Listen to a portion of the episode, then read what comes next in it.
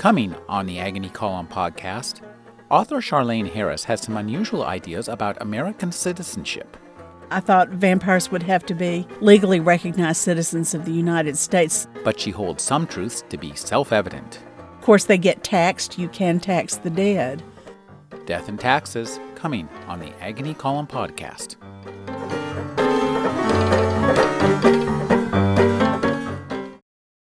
You're listening to Rick Kleffel, the Agony Column podcast.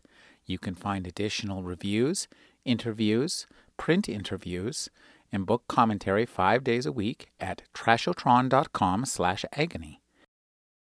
Pam loved Dear Abby. Lots of vampires scrutinize the column daily. Their solution to some of the writer's problems would just make you scream, literally.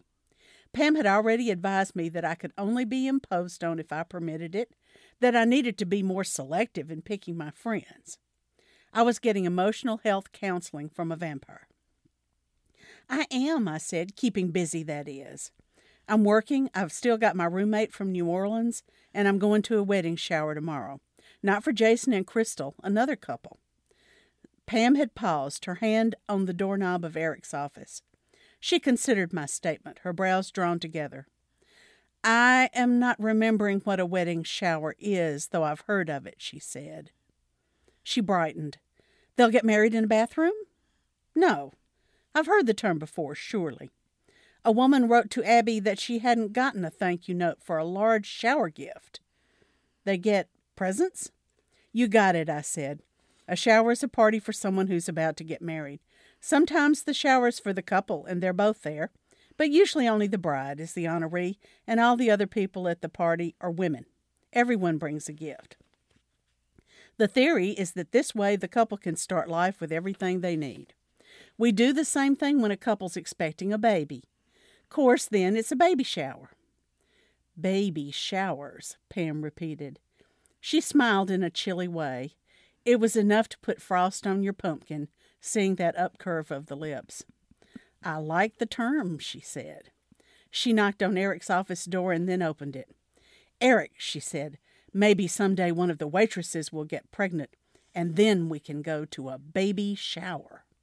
That would be something to see, said Eric. Charlene Harris is the author of the Sookie Stackhouse Southern Vampire Mysteries. Excuse me. Let me start that again here. Uh, that's why we have all this fabulous software to make this all sound perfect. Charlene Harris is the author of the Sookie Stackhouse Mysteries. Charlene Harris is laughing at me even as we speak.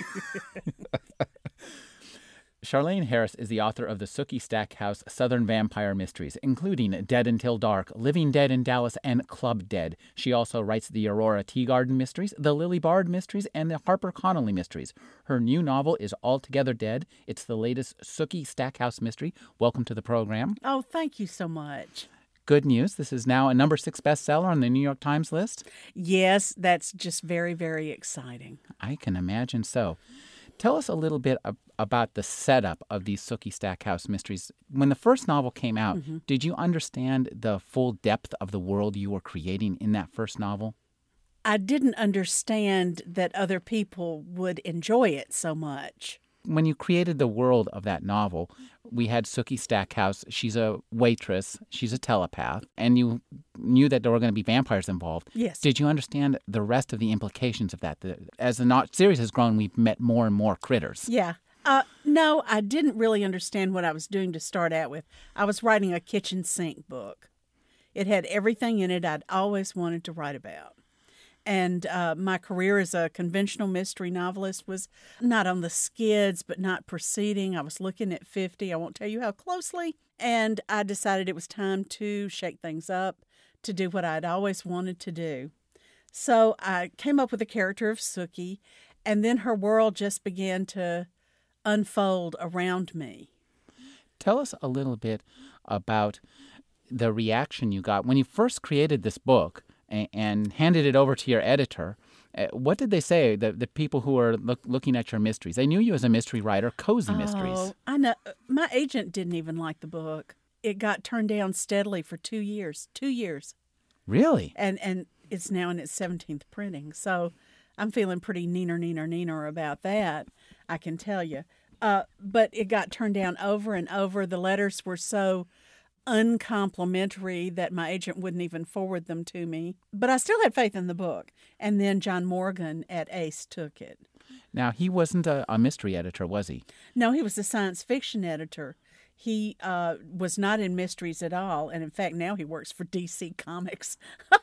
but then he was working for Ace and he he saw the book, he understood the book, which not everybody really gets, and he really loved it. So that started my career with Ace and then, you know, when they saw how the first one did, it did, you know, well, uh, they came back and signed me for a few more and then after one more of those, they came back and signed me for some more and it just kind of snowballed. One of the things that, that interests me about these books is the way that you've created a world where things that are fairly remarkable and unbelievable seem quite believable. And, and you treat them as everyday things. Tell us a little bit about how, how, uh, how you approached that to, to create, come up with that feel. I decided that it would have to be very matter of fact like Dinotopia treats the existence of dinosaurs as, as sentient beings. Uh, I thought vampires would have to be legally recognized citizens of the United States, though they're not completely citizens. There's still a lot of pending legislation about whether they can inherit from themselves, whether they can marry humans. Of course, they get taxed. You can tax the dead. Well, and that's no surprise. No, no, no surprises there. But they have to shop for clothes just like anybody else. They have to uh, take their dry cleaning in just like everybody else. They have to go. They have to find a way to do their banking since they're not daytime people, just like any other nocturnal person.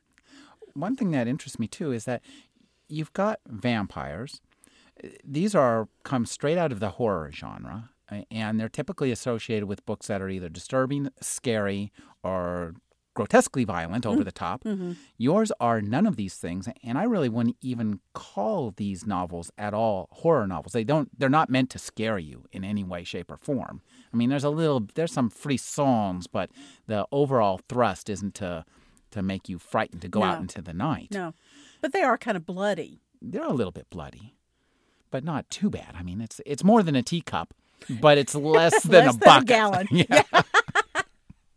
so, to, when you approached Ace, did they want horror novels? And, and, did people see these as horror novels when they came out? No, they didn't. Uh, they marketed them as science fiction, uh, hoping that you know Laurell K. Hamilton had had just taken off pretty well by the time my book got accepted. When I wrote it, she was not as well known. But by the time I finally got somebody to publish the book, uh, she she had really taken off, and she kind of pulled the curtain aside, and then I passed through after her, and we seem to have, you know, uh, quite a few people are are coming through now, and it uh, they're what's called crossover books. Uh, or urban, some people call them urban fantasy, though I really write rural fantasy, obviously. Uh, tell us a little bit about this this uh, genre of urban slash rural fantasy. Uh, what what distinguishes it? I mean, I hear fantasy. I think Lord of the Rings and elves and worlds you've never met, not like vampires with lawyers. But this is this is like uh, taking the world as we know it and inserting the incredible into it, not uh, not starting with an incredible world that we've never seen as Tolkien did. This is starting off with our world and just changing the angle of it just a little bit to where everything's just a bit off. I, and I think that's one of the things that makes these books so successful as, as humorous satires. There's a level of satire in these books. There is. It, it, it's constant and it's hysterical. It, tell us a little bit about how you design. Did you design these books as satires? I designed them as um, maybe parables. Um, they there is there's an agenda. I have an agenda. Whether you get it or not is up to you. I mean, if you don't, that's okay. They're fun. They're, they're a lot of fun. They're definitely fun. Uh, but I do have an agenda. Well, tell us about your agenda. You know, I was scared you were going to ask me that. Um, I really hate to talk about my agenda, but obviously, I'm trying to say something about the way we treat minorities This is using vampires, of course, as a as a metaphor for homosexuality. and that that comes that does come across in in, in a straightforward but not heavy-handed way. That's that's what I hate to preach at people. One of the things that's interesting in these books is the setup of the vampires.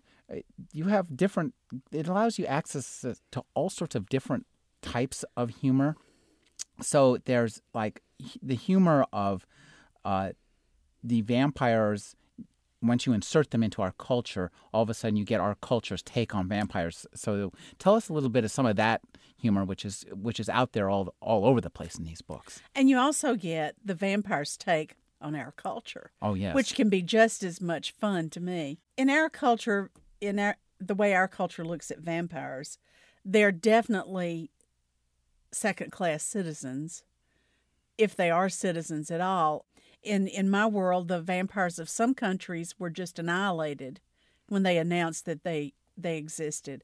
Only the the sale of a new Japanese synthetic blood has allowed vampires to orchestrate their coming out of the coffin, so to speak. And in some countries, it was a disastrous move. Most of the South American states, for example, they were just wiped out. But in some other countries, they were cautiously accorded a citizenship and cautiously accorded certain rights. Now, one of the things that, that's interesting here is that vampires, though they're not tolerated very well by humans, that they're frowned upon many ways, and, and we see that a lot in this latest novel, they themselves are very tolerant. And one of the things that we have in this novel is, is a gay vampire marriage. That's right. Well, I figured if you ha- if you get hundreds of years to experiment, of course, this is why uh, so many women enjoy reading vampire books because you have to think. I get asked this question all the time, so I thought about it. Uh, you have to think that if uh, if they've had hundreds of years to practice lovemaking, that they should be pretty darn good at it by the time they get to you, which makes you know makes it very interesting. And of course, no venereal diseases, no pregnancy. Every woman's fantasy, right? It, great sex with no consequences. Great sex with no consequences. That's what makes vampires so attractive. but also that that's given them hundreds of years to experiment with no moral um, opprobrium attached. So they're willing to do anything and they can do anything. Yeah.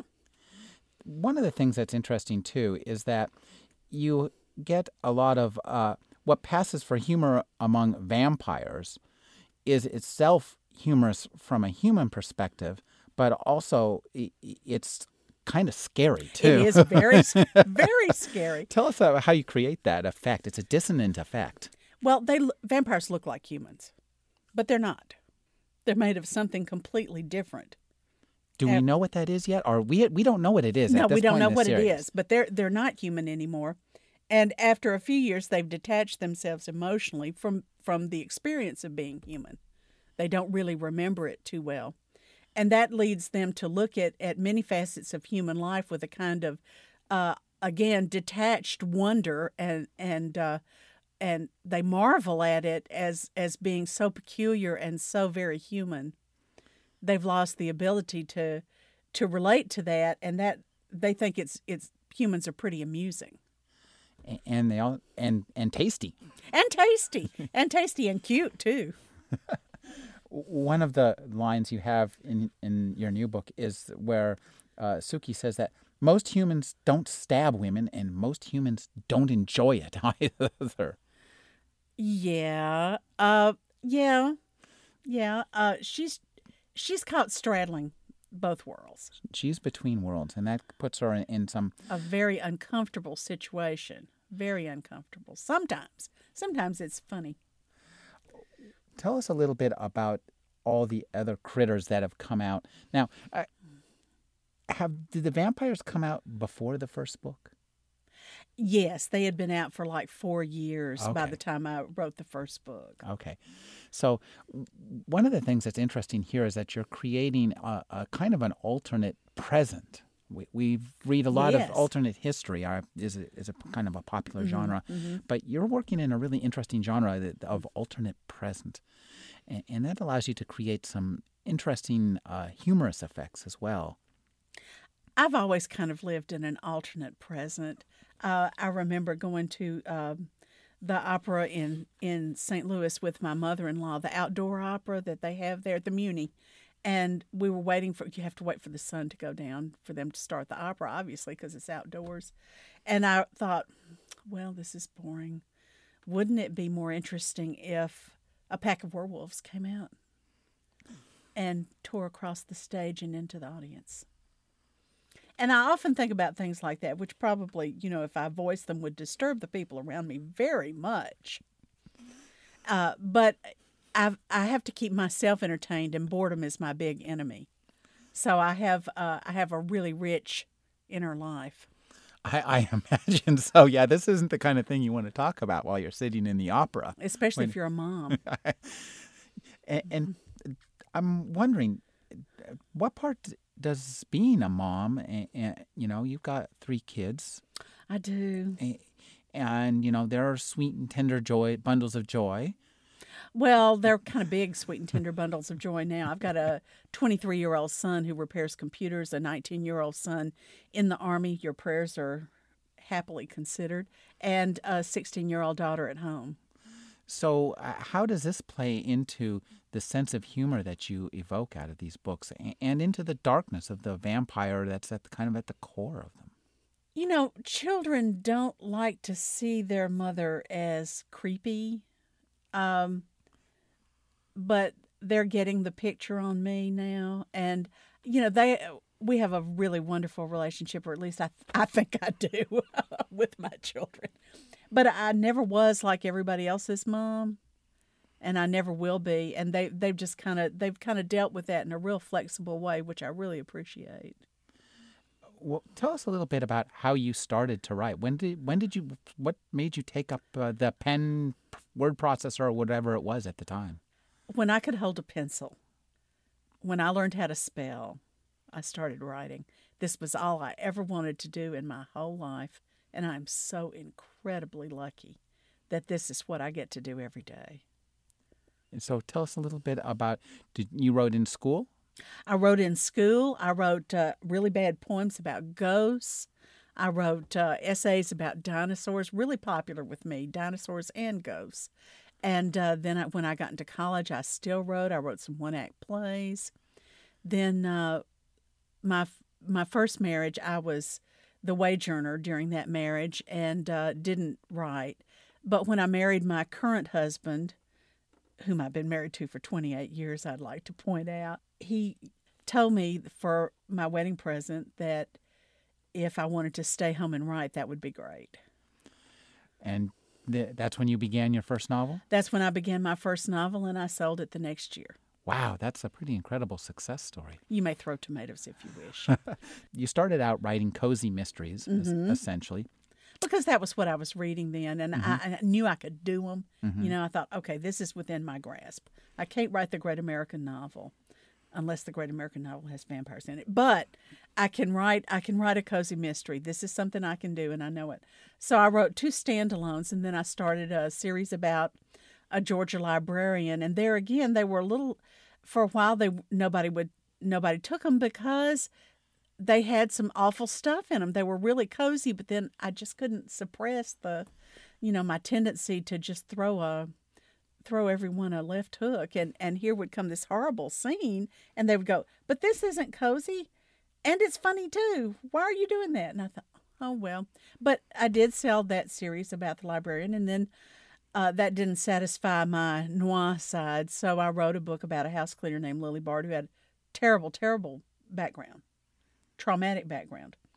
Tell uh, us a little bit about this character in the background. About Lily? Yeah. Uh, Lily uh, was abducted and raped at gunpoint, uh, not just in one incident, but she was kept captive for several days. And of course, it's left her with many physical and emotional scars. She's really a wreck of a human being but she she figures she can avoid most human contact if she works for herself and by herself. So she becomes a house cleaner. And, and she drifts from place to place. She ends up in a little town called Shakespeare, Arkansas. And where she solves mysteries. Where she solves mysteries unwillingly, grudgingly.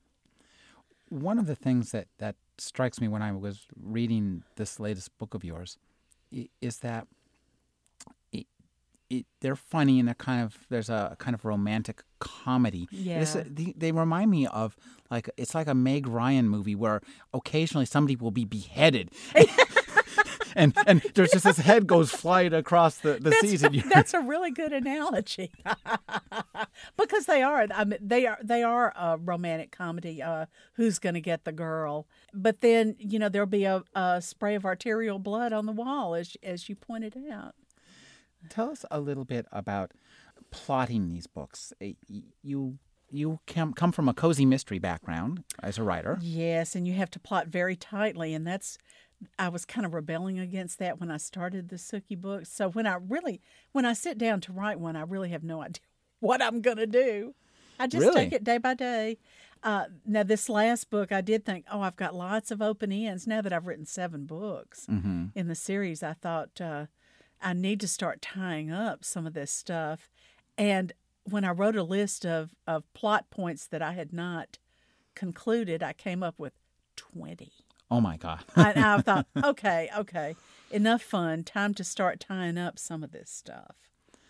it, when you write a series like this, do you consider, as you write each book, do you consider the series somewhere out there as a separate kind of large book in and of itself, and of which these are presumably only chapters? Yes, that's very much better than I could have put it. Actually, um, I do. Uh, I was getting so many characters and so much detail and so much potential to make mistakes that I've actually hired someone to do a Bible of the whole series. So when I need someone, maybe I can flip through and reuse them.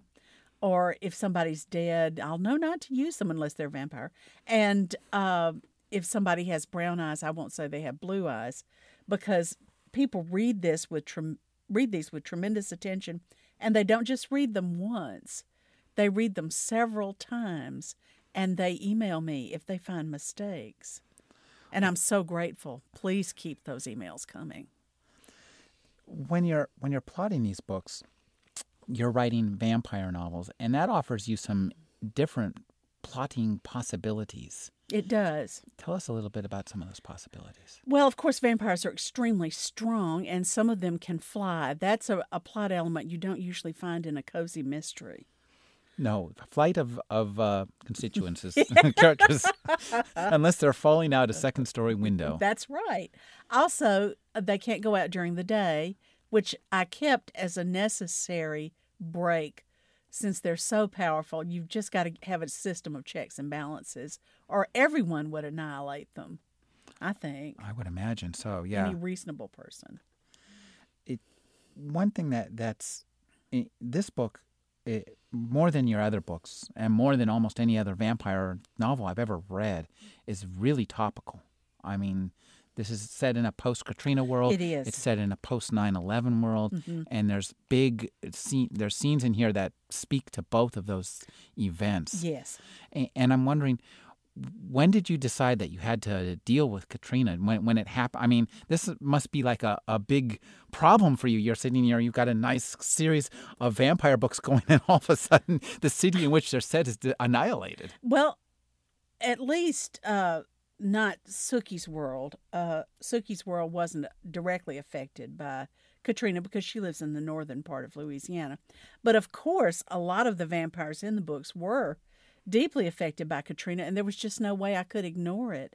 Uh, that would be a disservice and a dishonor to the people of New Orleans who have suffered so much. And I just I had to incorporate it, but I didn't choose to deal with it directly in the books. It it falls between two of the books. So in one book, uh, everything's going fine, and in the next book, we're dealing with the disastrous consequences. And and tell us how you use some of those consequences to drive the plot in this book. Well, the queen is in a terrible position. The queen of Louisiana, excuse me, the vampire queen of Louisiana, who was headquartered in New Orleans, is in a terrible financial position after Katrina. A lot of her assets have been washed away. She doesn't know when they'll be restored, and a lot of her prestige has gone down. As a result, from being the queen of one of the greatest vampire states in the United States, she's become pretty much a lame duck. And also, her king is dead. The king of Arkansas, whom she had just wed, is dead, and uh, she's suspected of his death, and quite rightly, she is suspected of his death because actually her henchman killed him. So she goes to this summit that the book deals with in a very bad position, very precarious, liable to go to trial. One thing that uh, I really liked about this book was the the convention setting. We all love a good convention setting. It's always good for a lot of humor. Dealers' booths, dealers' booths. Tell us about some of the dealers' booths they encounter. Oh, there that was a lot of fun, and I just couldn't ignore it. It was one of those byways that you just can't pass by. Well, of course, the Vampire Bill is selling his database. Uh, there are all kinds of other booths that are selling services to vampires that are a little unusual, and uh, I just I had a great time with that. I really did. And, and there's somebody selling a self help book, even a self help book for vampires. And tell us that title of that book. You know, I don't remember. Sanguinary Soup for the Soul. Sanguinary Soup for the Soul. My daughter loved those chicken soup books. I thought, oh, the vampires have got to have one. They've got to have their own. Uh, these books are, are firmly set in the South. Yes. South Southern Gothic hangs heavy over these books. Kind of. I mean, it can't help but doing that. I, I was thinking today, I had a, a horrific thought today. I thought, you know, if William Faulkner and Flannery O'Connor were alive today, they'd probably be writing vampire novels. You know, that's not uh, not so entirely off base. No, no, it, it didn't seem makes not at all. And, and so I'm wondering, uh, what kind of uh, one of the things the South certainly offers you some opportunities for for humor, mm-hmm. and, and, it's grim humor. Te- tell us a little bit about some of the grim humor you get out of the South. Well, the South has always been uh, kind of a magical realism place to start with. I grew up in the South. I grew up in the Delta part of Mississippi, and uh, you know, you don't lock your crazy relatives away. You put them out on the front porch and have company over so they can talk to them. It's and it's always been very rich in ghost stories. The South is just, you know, saturated with ghost stories. So it seemed to me that that was a good a good thing to draw into the books. I really can't do a book from a northern perspective. I that I your voice makes that abundantly clear. abundantly clear. Oh, one of the things I liked was there's a, a point in the book where you say Arkansas, Louisiana, and Mississippi were three poor states huddled together by our mutual mortification. we were all grateful for each other because we got to take turns at being at the bottom of every list in the United States. Poverty level, teen pregnancy, cancer death, illiteracy, we pretty much rotated the honors. That is so true. When I was uh, growing up, whenever there would be uh, an educational brouhaha like who scored lowest on the national tests. Uh, we in Mississippi were always so glad for Arkansas because sometimes they would be lower. And likewise, uh, in other situations like teen pregnancy, Arkansas could, could say, oh, thank God for Mississippi, you know, because they have a higher teen pregnancy rate. It is we that's really true. We take turns. When you're writing genre fiction with these supernatural elements that you have, you have to create a, a, a mythos, you know, a background, kind of a supernatural background, a pantheon of mm. gods and goddesses, and or so to speak. Mm. And, and, tell us a little bit about how you've gone about creating the backdrop for these books, the supernatural backdrop, because it keeps getting bigger and bigger. I mean, this time we've got the uh, who are the warriors who are oh Clovache and uh, Batanya. Yes, yes, and, and they're yet another addition to the pantheon, aren't they? Well, they're a tip of the hat to my desire to write books about women with big whacking swords who kill people. I was really drawn to that, and I just thought, where can I bring them in? Where can I bring them in? And I thought, well, if they came from another dimension, that would be cool. So, hence uh, Batanya. And I think I'm hoping that someday I get to write a novella about them because they were just a lot of fun to write. They've got armor, they've got swords, they've got guns, they've got everything They're kind of the the the, the girly version uh, of uh, Conan. They are. They are. And, you know, heck, they're lots of fun to write.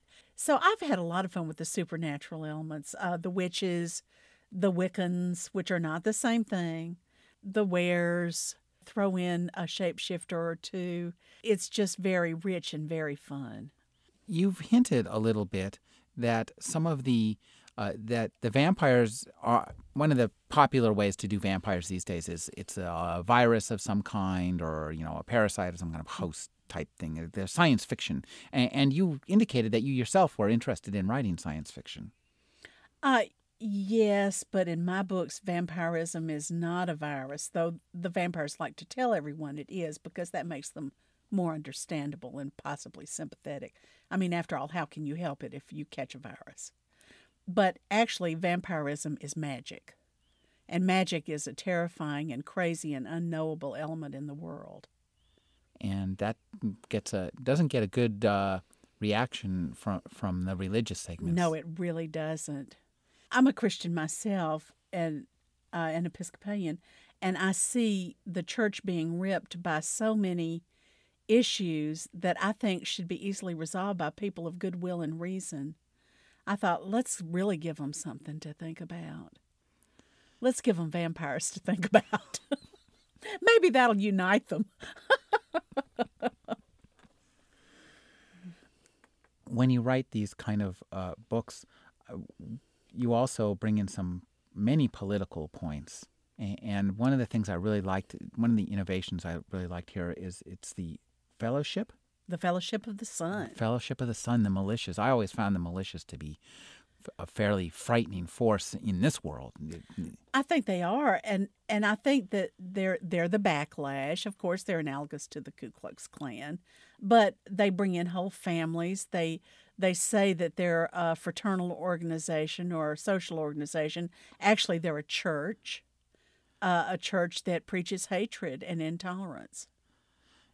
And we find many analogs in our world now, don't we? I think we do. Uh, I think we do, and I think that if if my world were as I have written it, that we would have a fellowship of the sun. It would be called something different, but it would be equivalent. And let's talk a little bit about your agenda with regards to how humor hel- helps moderate this. Eh, that some of the the in that when you're writing books that that want to like force us to look at how intolerant we are. That forcing us to laugh at ourselves really gets gets us uh, away from that intolerance. I tell you what, nothing makes me flip off a, a TV show faster than the basic premise that we are bad. Bad, bad, bad, bad, bad. We're the worst thing that ever walked the face of the earth, and quite possibly the animals should rise up and annihilate us. Uh, that I'm just tired of hearing about how bad we are, and especially in a grim, pedantic kind of way. I think if I can point out we have some problems and do it with humor, that I think more people will listen and possibly agree. I hate to shake my finger at people. These these books are also I firmly in a genre that's I think disparagingly called chick lit. Oh, I don't think so. Well, I agree that chick lit is disparaging, but I don't agree that these are really chick lit. I know you have. I, I enjoy them, but I, am wondering when you're marketing these books, when when mm-hmm. and, and writing them, do you do you think about your audience? More so, since I have such a a vocal readership who uh, you know I have a website where I answer questions and that that's really mushroomed into uh, kind of a bewildering uh, melange of stuff. They they not only ask me questions, they they point out things to me, and they they have long discussions among themselves about what I could possibly mean by some turn in the books, and I find them thinking I'm much deeper than I actually am. Uh, but I do have uh, I do want to have fun with the books, and I think that Sookie's romantic life is the subject of a lot of fun because she didn't date all during high school. And now that she's in her mid 20s, she's facing dating for the first time. I think dating is crazy anyway. So I'm I'm trying to to look at it from her point of view. Well, you offer her more complications than the average 20 something girl that vampires were tigers. and- Yeah, yeah, I do. Uh, but I think that's a lot of fun too. Jim Butcher said I did more mean things to Sookie than than he was comfortable with. He said, "You are just awful to her," and I agree. I am. I'm terrible to her, but she can take it. By golly, one of the things I loved about this book was there's a, a point in here where there's a vampire Kodak moment.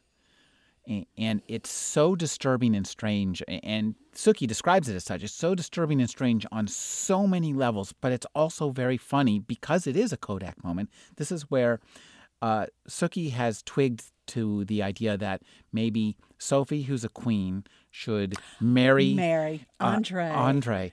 And, but it's so bizarre because Andre is her child, and it's He her vampire child, and you've got these two dead children, siblings, mother marrying child, vampire. It's just and they both look wrong. like they're 16 years old. It's so wrong on so many levels. It's so wrong, but it's so right. You know, Sookie saw her way to their hearts, even though they were vampires, and and she's very direct. She's, you know, she doesn't enjoy all the vampire politics. She just said, "You love him, he loves you. Do it." Uh, but of course, that's not going to happen. No, No, because the world is too complicated for that to happen. you like some sl- you like slapstick humor too. I do, I do. and, and there's a delightful scene. Uh, again, this is something that you you know it strikes me that this is something you do fairly often in these books. Is I guess the effect is dissonance, uh, where you combine things that are just you think there's these things should not these these two do not belong together, Grover. and, and in this case, we've got a, a, a kind of a mini 9/11 like incident Yeah, and, and it's and it's very scary. I mean, vampires not so scary. 9/11 incidents very very sc- scary, very scary indeed. And, and you you put us inside the building, and, and then at, at, when things are are at their absolute worst, we get a wily coyote moment when they go plunging plunging plunging down the glass. Uh, I you know I consulted with a couple of people about that, and they said it was possible. Uh, and it just it just seemed like one of those weird moments you get in the middle of tension, uh, where they out they go out they go down the building, in this amazing rush, and she's had such a terrible time getting them getting them awake enough to get out of the building. And Pam's in the coffin. And Eric's Eric's trying to hold it up with his strength so they won't crash. But and there they go down the side of the building. And then they do crash. It's just it's just one of those it was a lot of fun to write I've got to confess it was a lot of fun to write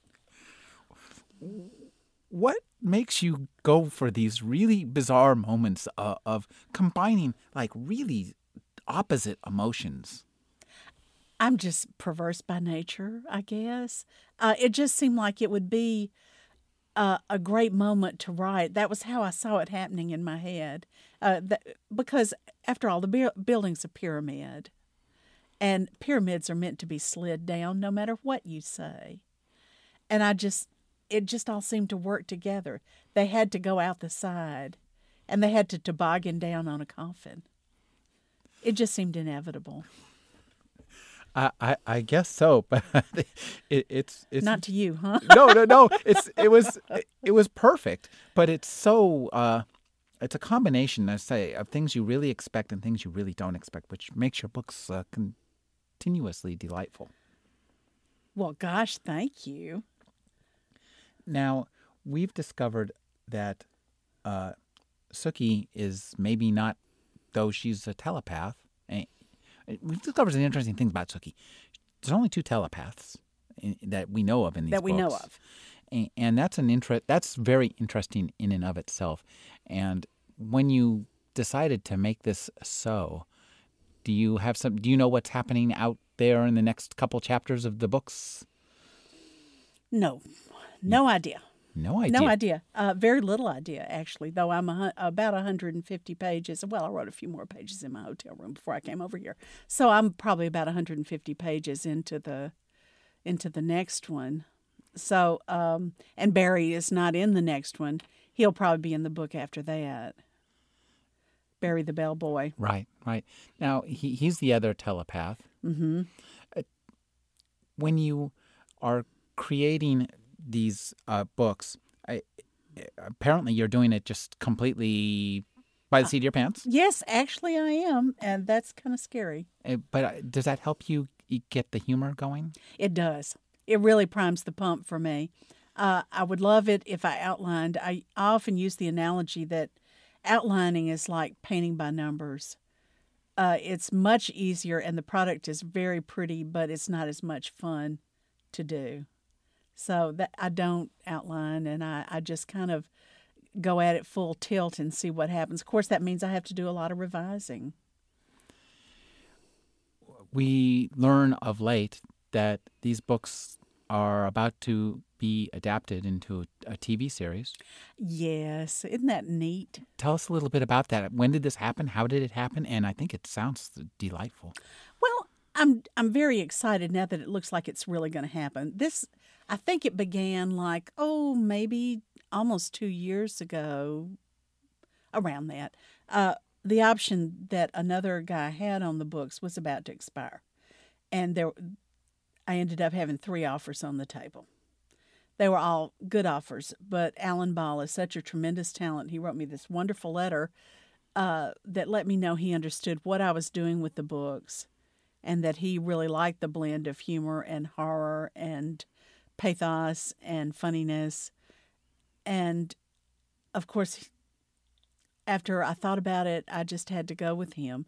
And he's, you know, he's going to develop this series for HBO.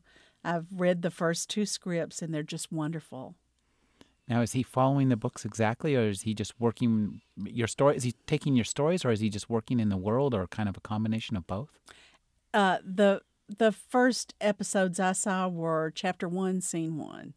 Wow, Yeah, boy, uh, that must be exciting. Well, it really is. Of course, he tell has to telescope things. This is going to be his own art form, Sure, not mine. sure. I mean, now, he's- Alan Ball's noted for Six Feet Under, hmm which had a similar combination of of humor and pathos. Yeah, so I knew he could. You know, I knew he was certainly capable of doing it beautifully. I'm wondering, do we know who's going to star in it? We do. We do. We do, Oh, who's going to play Sookie? Okay, Anna Paquin is going to play Sookie. Wow, What do you think about that? that's perfect. That that Isn't is that's, that's totally picture neat. perfect. Yeah, it that's very neat. Stephen Moyer is going to play Bill. He's a British actor. There are a few others that I know. Uh, uh, a lovely actress named Brook Kerr is going to be Tara. Okay. Sam Trammell is going to be Sam. And a guy named Ryan, and I never can remember his last name, but he he's uh, I think from New Zealand, and he was in Flicka. Is going to play Jason. So as far as I know, they're going to start shooting June first. Wow, that's exciting. I'm having lunch with Alan tomorrow, and I should know more then. Oh, really? Well, Mm-hmm. great. Um, when you started these, did you ever think that they might be makeable into movies?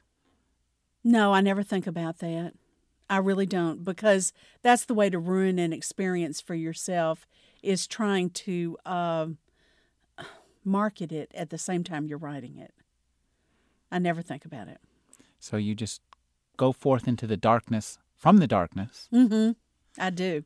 Uh, I, I just I don't like to think about trying to tailor things. I think if I, if I thought about the movie experience or the TV experience, I might lead myself to write it a different way, and I would hate that. Well, we like to we like the reading experience. Uh-huh. we do. That's the most important one. We've been speaking with Charlaine Harris. Her new novel is All Together Dead. Thank you for joining me, Charlaine. Thank you so much. This has been a lot of fun.